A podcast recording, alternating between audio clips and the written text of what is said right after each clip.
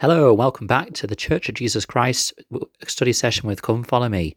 We are studying um, in February the 24th to March the 1st still, 2nd Nephi 26 to 30, a marvellous work and a wonder.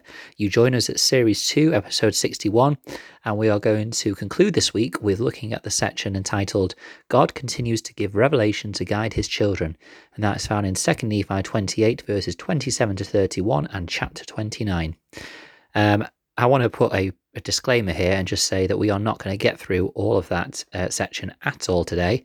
Uh, so we're just going to start from 2nd Nephi 28 27, make our way through uh, as much as we can, and then see where that leaves us.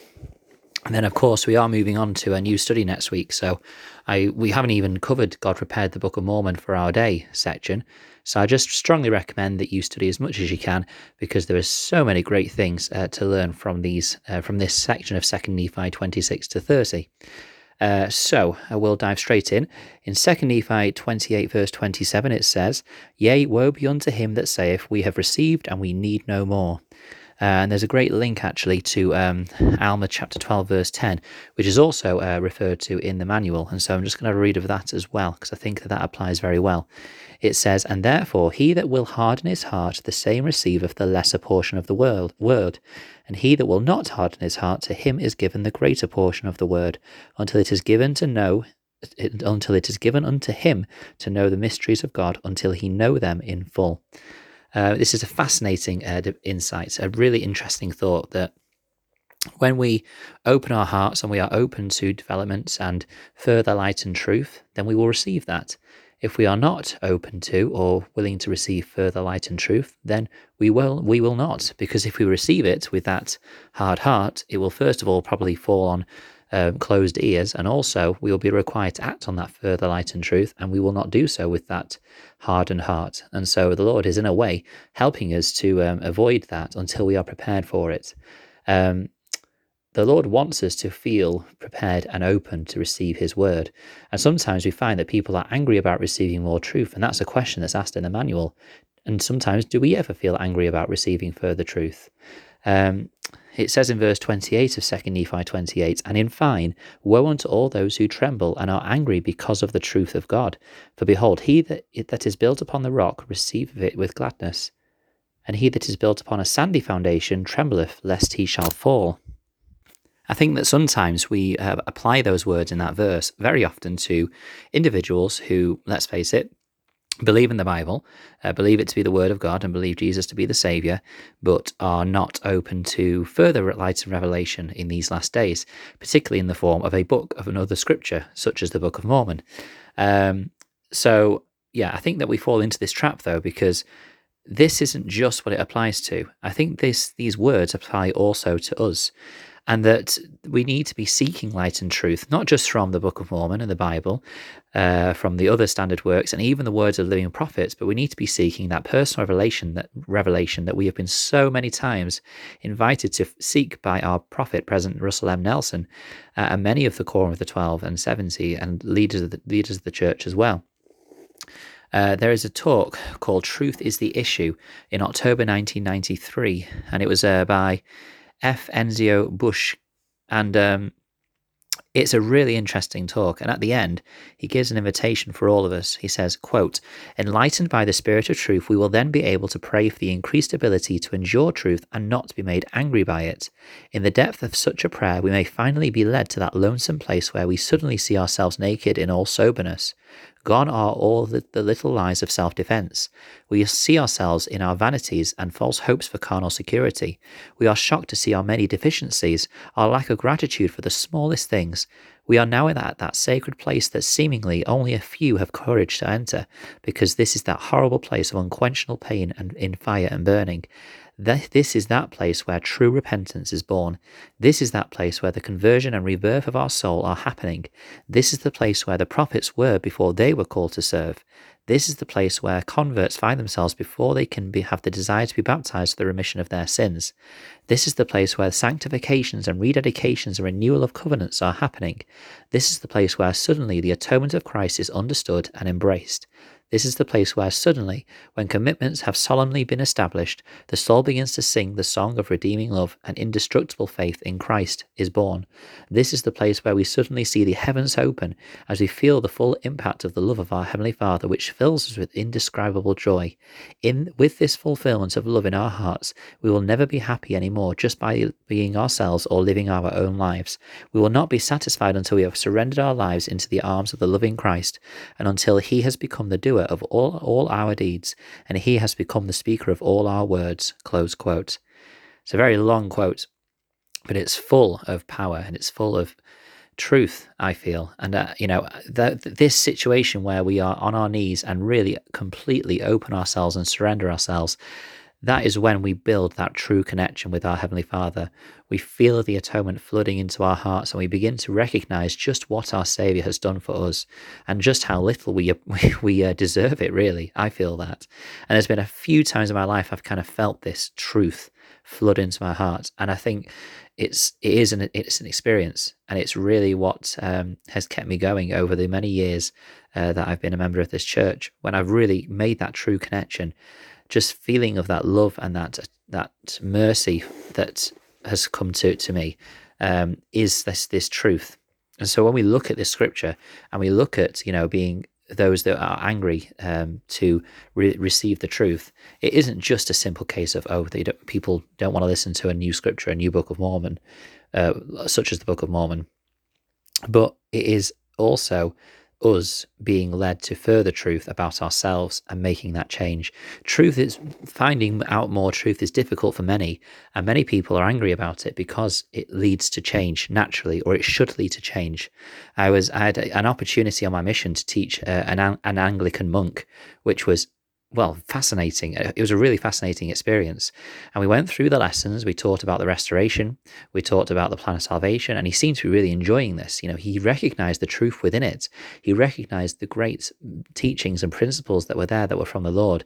And then we taught the gospel of Jesus Christ. Now, for me personally, as a missionary, the gospel of Jesus Christ was pretty much a straightforward lesson. You know, people understood the need to have faith, to change, to repent. I think that perhaps as a missionary, when I look back on it now, I didn't fully understand the principle of repentance, uh, but I taught it in the rudimentary basics that I knew.